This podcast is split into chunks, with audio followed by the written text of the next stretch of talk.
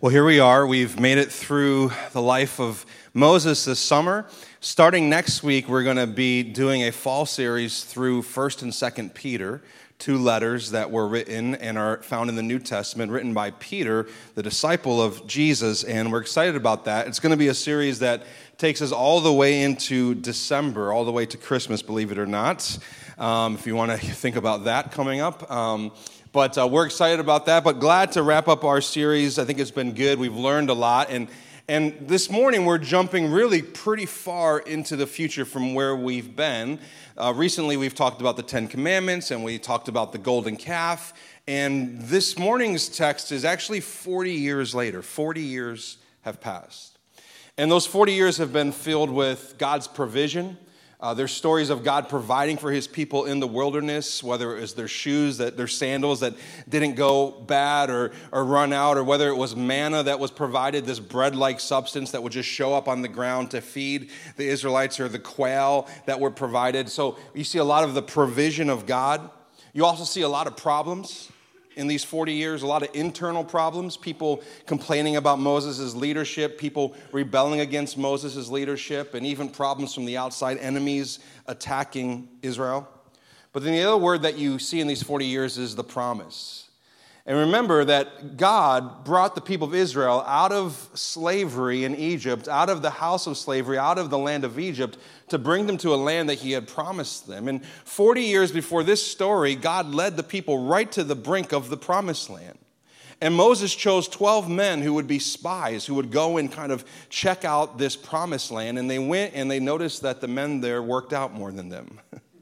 They were a lot stronger. They had better weapons. Everything was impressive and terrifying at the same time. And they came back to Moses and they came back to the Israelites, and 10 of the 12 spies said, We're like grasshoppers compared to these guys. Now, two of them, Joshua and Caleb, who had bravery, were like, Let's go do it. If it's God's promise, let's get it. But the other 10 talked everybody out of it and because of that, God said, Well, you're going to, because you would not trust in me and enter into the promise that I have for you, you're going to wander in the wilderness for 40 years, and none of your generation, with the exception of Joshua and Caleb, will ever actually see the promised land. 40 years they've been wandering through this wilderness because of their unwillingness to trust in God.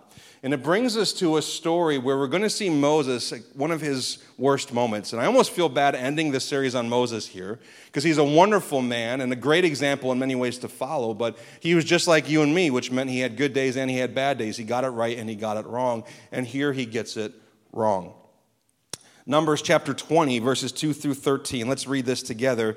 It says, Now there was no water for the congregation. This is a problem. They're in the wilderness and there's no water they assembled themselves together against Moses and against Aaron. Aaron is his sort of his second in command. And the people quarreled with Moses and said, Would that we had perished when our brothers perished before the Lord. Why have you brought the assembly of the Lord into this wilderness that we should die here, both we and our cattle? And why have you made us come up out of Egypt to bring us to this evil place? This is 40 years ago they came out of Egypt, and they're still complaining about that. It's no place for grain or figs or vines or pomegranates, and there is no water to drink. Then Moses and Aaron went from the presence of the assembly to the entrance of the tent of meeting, where, where God's presence was manifest, and they fell on their faces. And the glory of the Lord appeared to them, and the Lord spoke to Moses, saying, Take the staff and assemble the congregation, you and Aaron your brother, and tell the rock before their eyes to yield its water. So you shall bring water out of the rock for them and give drink to the congregation and their cattle. So God gives Moses instructions. What does Moses do? Moses took the staff from before the Lord and he, as he was commanded. Then Moses and Aaron gathered the assembly together before the rock, and he said to them, Hear now, you rebels, shall we bring water for you out of this rock? And Moses lifted up his hand and he struck the rock with his staff twice, and water came out abundantly and the congregation drank and their livestock. And the Lord said to Moses and Aaron, Because you did not believe me, to uphold me as holy in the eyes of the people of Israel, therefore you shall not bring this assembly into the land that I have given them. In other words, you will not yourselves go into the promised land. These are the waters of Meribah, where the people of Israel quarreled with the Lord, and through them he showed himself holy. This is one of those stories that the more I studied it this week, the more I realized we don't know as much as maybe we think we know at first about what's happening here. But there's two things that we know for sure. One, Moses sinned, and two, it cost him. Moses sinned and it cost him. And actually, we could just stop there, and that's a good message because sin always costs us something. This past Wednesday night, we had a great Discover Trinity class with new people in our church who are looking for ways to connect and serve here at Trinity. And we were talking about the nature of sin. And during that, in the discussion, it came out that one of the things that we see in Genesis chapter 3, which is the fall of humankind, is that sin immediately broke three things it broke our relationship with God. Immediately, they went hiding from God, Adam and Eve. Secondly, it breaks our relationship with each other. They began to blame each other. But then, third, it breaks even our relationship with ourselves. They were naked and they were ashamed. Sin costs so much. And we see this here that Moses, in a moment where it doesn't, I mean, if we're honest, it doesn't really seem like that big of a mistake. Yeah, he struck the rock twice instead of speaking to it, but who really cares? Well, God cared. And it cost Moses. So, as we look at this story, even though we don't understand every detail of it, there's some big ideas that I think we can get out of it. There's, there's, I'm going to call these sin equations. Sin equations, things that when we live our lives this way will always result in sin. And the first one is this when my way is greater than God's word when my way is greater than God's word. Listen, we live in a world where it's all about my way. Sinatra wrote a song about it, right? Uh, Burger King in the 90s had a Whopper commercial called Your Way, Right Away. We live in a world where we want everything my way. This past Thursday night, I was over at the Liverpool High School. There's a blue turf there, and my girls play lacrosse, and we were over there practicing lacrosse. And a, a family from our church came walking by with their youngest child, and I we ran over to say hi. And I got near, and I realized that their son was just weeping and crying, and they were like angry, upset tears. And I was like, "Oh no, what happened?" And then they explained to me he has this little go kart that he rides around the back of the high school, but then he saw the parking lot with all the big go karts, like the cars and the trucks. And he was like, That's where I belong. That's my way. And of course, the parents, being wise and loving, were like, No way. You are not driving your little go kart in a busy parking lot. But he wanted his way instead of listening to their word, and it led him to these tears and this anger and this frustration. It's easy to look at little kids and say, Isn't that cute? But the truth is, is you and I are not probably that different even as adults. God has said certain things to us, and yet we get so worked up because we're sure we know best. What did God command Moses and Aaron to do? Take the staff, assemble the people, speak to the rock. But what did they do?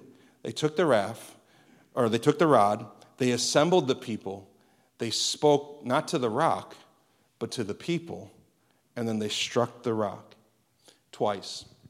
And what Moses is doing here is he's choosing his way over God's word. A few takeaways I think that we can get from this first point is this. If we're going to submit to God's word, then first and foremost, this might be very obvious, but I want to say it anyway, we have to know God's word. You have to know God's word. This is why it's important that we are in our scriptures and that we have a regular daily rhythm of reading scripture. It doesn't have to be a lot of scripture, but it has to be regular scripture because we forget God's word because we're hearing so many other voices from so many other sources in our world, and often it's confusing to know what is true. And God's word serves as this true north star in our world where we can see God's word, know God's word, and if we know God's word, then we can obey God's word. Second thing that I think we can take away from this is that no command from God is small. Doesn't seem like a big thing, but what makes it big is who spoke it. And so, even the smallest instructions, even the smallest commands in Scripture matter for our lives because of who gives them to us. Another thing I think we can take away from this is that partial obedience is disobedience. Moses and Aaron, they partially obeyed. They grabbed the staff, they assembled the people. So far, so good. But then they went their own direction. And it's clear that partial obedience in God's eyes is disobedience. Another thing that I think we can take away from this is we have to pay attention to the parts of God's word that we don't like. The truth is is that most Christians have certain parts of the Bible that they like more than others. And the more that things kind of have become politicized in our society and in our country, the more we draw lines on what we like in God's word over political things than we do over biblical things. So, what you have is you have some Christians who really love what the Bible says about the sanctity of life, protecting the unborn, but they don't really care much about what the Bible has to say about taking care of foreigners and refugees and the poor. And then you have some Christians who care very much about what the Bible says about you know, uh, racial equality in the way that we treat each other, but that they don't, they don't want to hear what the Bible has to say about human sexuality, right? And so you have these divides that are happening within the church, not based on Scripture, but more based on politics. And I think we have to be careful that we're not choosing the Republican way over God's word or the Democrat way over God's word. Now, I don't talk about politics a lot, but I know what's coming next year. And I walked through this four years ago as a pastor, and it's tough. There's a tough season ahead of us as a church. And here's what next year will become the greatest danger next year will be is it will be a distraction from the mission that God gives us as his people to build his kingdom and not to build somebody else's kingdom. And so it's important that we understand there is a difference. There's truth out there, but there's a difference between God's truth and the truth that is being promoted by people for their personal agendas and advantages. Another thing that I think we can learn from this is we have to watch out for when we're angry and we claim it's God's anger, but it's just our anger. Moses is angry here, and I think he thinks he's being angry for God, but he's really just kind of fed up.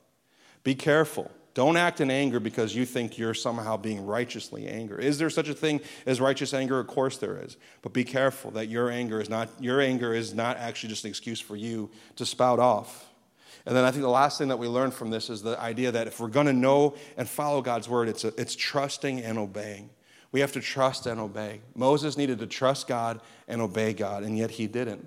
And to trust and obey is the life of faith. It's placing our faith in Christ and His Word. And the, the life of a Christian is the life of faith. What is faith? And this week I, I came across a, Charles Spurgeon, an old preacher, wrote a book called All of Grace. And in it, he talked about faith and he gave three descriptors of faith that I thought were super helpful. I'm just going to give this to you quick. It's not the main point, but it's helpful. He says, Faith is the eye that looks at Christ. Faith is the eye that looks at Christ. Faith is the hand which grasps to Christ. And faith is the mouth which feeds on Christ. So faith is the eye. We see Christ, we behold him. And through our seeing of him, we begin to place our hope in him. But it's also the hand by which we grasp onto Christ because he's grasped onto us. But then also, faith is the mouth which feeds upon Christ, which means this before food nourishes us, it has to be received into us, right? If you went to the fair this week, the bacon bomb's not going to nourish you until you eat it. Probably won't even nourish you then, but that's the idea. In the same way, Christ received into us, once our hearts hunger and thirst for Christ, and we receive what he's done into us, then he begins to strengthen us and nourish us and sustain us. So, faith, the eyes which look, the hands which grasp, and the faith or the mouth which feeds. So, the first sin equation is my way over God's word. The second one is this my fame over God's glory. My fame over God's glory. Let's think for a second again. 40 years, Moses has been leading. He's been challenged on every front. We've skipped past these stories, but he's been challenged by those closest to him. His sister, Miriam. Remember the very beginning of this series? His sister who watched him put into the basket and go down the Nile and be rescued by Pharaoh's daughter. That same woman grows up. Her name's Miriam, and she, she ends up serving alongside Moses. In fact, the beginning of this chapter, she just died. But there's a chapter earlier in Numbers where she actually begins, her and Aaron, Moses' second hand man, they, they complain against Moses. He's attacked by even those closest to him.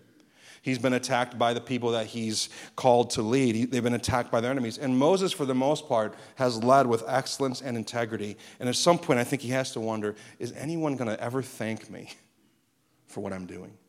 He's feeling underappreciated. Have you ever been there? He's feeling unnoticed. He's feeling unvalued, insignificant. And so then when he gets before them, this is what he says in verse 10 Hear now, you rebels. So he brands them rebels, which is not a compliment. And then he says this here's his pronoun Shall we, talking about him and Aaron, shall we bring water for you out of this rock? Not shall God bring water out of this rock for you, but Moses saying, Shall we? Like, look at us. You, we got to do this for you again? And in this moment, what commentators say is that Moses is making this in some slight way more about himself and Aaron than he is about God's power. It's his fame over God's glory. God's glory is a, is a doctrinal truth in the Bible that's sort of hard to explain. We sing about God's glory, we read about God's glory, but what does it mean? A guy named Paul David Tripp said this that God's glory lives above and beyond any sort of description or definition. You can certainly say that God is glorious, and your Bible declares it to be, but you cannot, with human language, accurately and fully describe the glory of God. It defies our ability to explain it. The Bible does make attempts. In, in, the prophet Isaiah, he talks about God and he says, God is the one who measures the waters of the universe in the hollow of his hand. Do it sometime. Pour as much water into your hand as you can hold without it beginning to spill over. And Isaiah is saying, God's hand is so big and powerful that all the water in the universe fits into the hollow of his hand. He's giving us a word picture to try to show us the glory of God. He says that the nations are like a drop from a bucket to him. He stretches out the heavens like you and I would stretch out a curtain. This speaks to the size and the glory of God. But even those metaphors and even those word pictures, they help us, but they fall short. We can't even begin to understand the glory of God because God's glory is in everything that He is and everything that He does. Every attribute and action of God is stunningly beautiful in every way. Every characteristic of God and every accomplishment from His hand is totally perfect. The stunning reality of this universe is that there is one who exists that is the greatest, most beautiful, and most perfect in every way. God is gloriously great, gloriously beautiful, and gloriously perfect. There's none like him. He has no rivals, and no valid comparisons can be made to him. And yet, you and I often live for our fame over his glory, that we would be known, that our name would be known, that we would be noticed that people would appreciate us and applaud us and approve of us, and we become a slave to the pursuit of fame in its various forms, whether it's via social media or whether it's via our careers or through friendship circles or accomplishments or purchases and material possessions. We're building our fame when we're supposed to live for God's glory. Now, in an article that this same pastor author wrote, Paul David Tripp, he says six quick things about the glory of God. I wanted to share them with you. Number one, you and I are hardwired for God, or sorry, you and I are hardwired by God for glory. In other words, people are glory oriented creatures. We are attracted to glorious things, whether it's an exciting drama or a sports game, an enthralling piece of music, a beautiful scene in nature, the best steak you've ever had. We are glory oriented creatures. We live with glory hardwiring and we're always chasing bigger and better things. Great vacation last summer, right? Better one next summer. We're glory oriented. And God built this into us. Secondly, God created this glorious world to point us to His glory. The best of this world is just a shadow of the glory of God, but it's to point our hearts towards the glory of God. And God keep us, protect us, and help us from falling in love with the things of this world that were simply given to us to point us to the glory of God. It would be like going, getting your family into a car and going down to Orlando, Florida, and saying, We're going to go to Disney and we're going to spend a week at Disney and we're going to have an amazing weekend. You get 30 miles outside of the actual park and you see the first big sign for Disney World, and you pull over at the sign and you have your week long family vacation around the sign. Ridiculous, right? Cheaper, but ridiculous. Yet, we often do this with things in this world. God's given us relationships, meaningful relationships, to point us to the ultimate relationship we're created to have with Him, and yet we reject relationship with Him in pursuit of unhealthy relationships with others. God's given us gifts and abilities to worship Him with, and yet we end up worshiping our gifts and our abilities, and we're as foolish as the family gathered around the sign for Disney.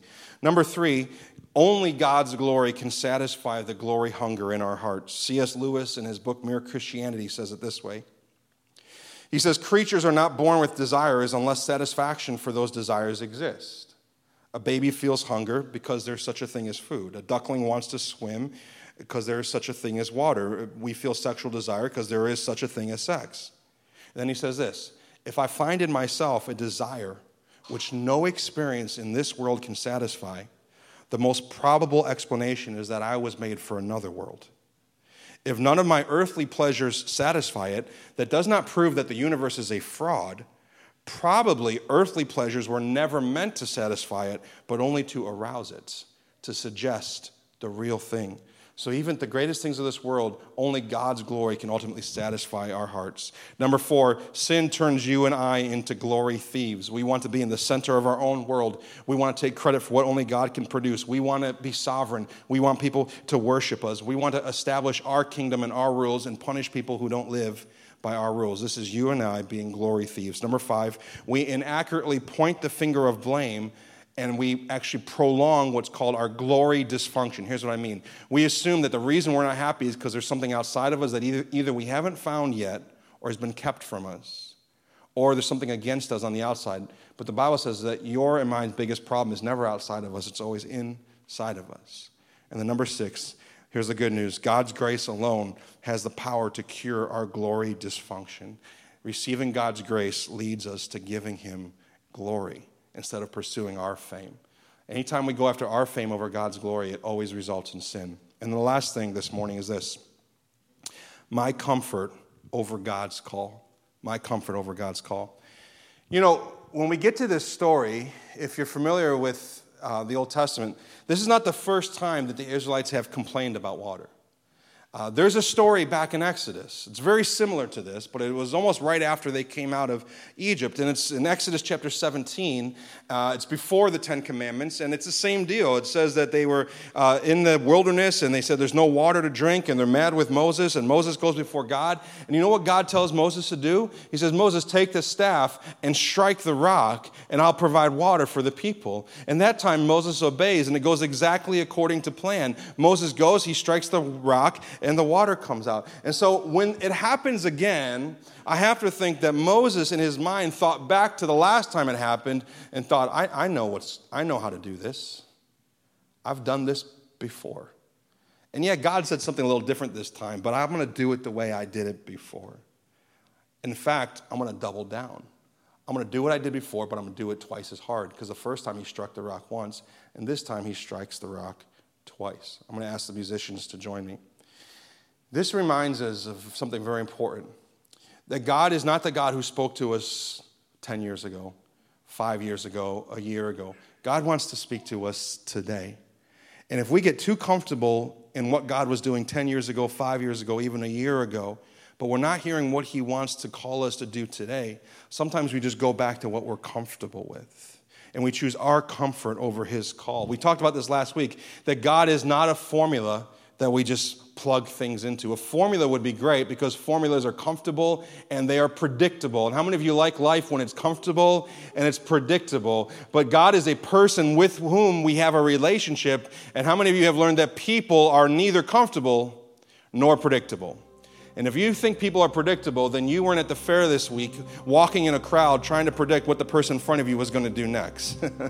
they just randomly stop or they turn around and all of a sudden you're going a different direction. I thought the fair people were the worst. And then I went to the farmer's market yesterday morning and I think they're even less predictable what they're going to do next. People are not predictable. God is not predictable. Yeah, 40 years ago, strike the rock once and I'm going to provide water. But I'm still speaking, Moses. And today I'm saying something new to you. Trust me for a new word. Trust me for new direction. Listen to my call today and obey. Moses didn't, he sinned and he suffered. So to be a Christian is to live with these truths in the center of your being. It's God's word over my way. It's God's glory over my fame. It's God's call over my comfort. And then we get to the end of the story. You know what's the most surprising thing about this entire story to me? The water came out. Moses got it wrong. He disobeyed God, and water still, still came pouring out of the rock to meet the needs of a sinful people. And it reminds us of the most important truth that's probably taught in all the scripture is that even in our sinning, God is always saving. Even in our sinning, God is always saving. Even when we are not faithful, God is faithful. Even when we don't get it right, He pours out His blessing upon us. And just like this rock in the wilderness provided water to satisfy the natural thirst of God's people in this season, many years later, Jesus Christ came to satisfy our spiritual thirst. So we would not go in any in many other ways. In fact, in 1 Corinthians chapter 10, as I close, let me let me point you to this. The apostle Paul is thinking about this story that we looked at this morning. And he says, Uh, I do not want you to be unaware, brothers, that our fathers were all under the cloud and they all passed through the sea. They're talking about the Red Sea. They all were baptized into Moses in the cloud and the sea. They all ate the same spiritual food, speaking of the manna and the quail. They all drank the same spiritual drink. And look at what Paul says For they drank from the spiritual rock, capital R, the spiritual rock that followed them, and the rock was Christ. Nevertheless, with most of them, God was not pleased. They were overthrown in the wilderness. Now, these things took place as examples for us that we might not desire evil as they did. And we get to the New Testament and we're hit with this revelation Christ was the rock in the wilderness that was struck. And just like Moses struck the rod, rock twice in the wilderness, in many ways, Jesus was struck twice by the wrath of humankind and by the wrath of God. Struck at the hands of humans, but struck at the hand of God, where he suffered he paid the price that we should have paid. He was the rock that was struck. Why? So that you and I, in our wilderness moments, might have living water, that we might drink and find life in Jesus and in Jesus alone, so that we might live according to His word, that we might live for His glory, and that we might live to hear His call. Jesus, the rock, struck to bring us the living water that we might live. Let's pray together this morning.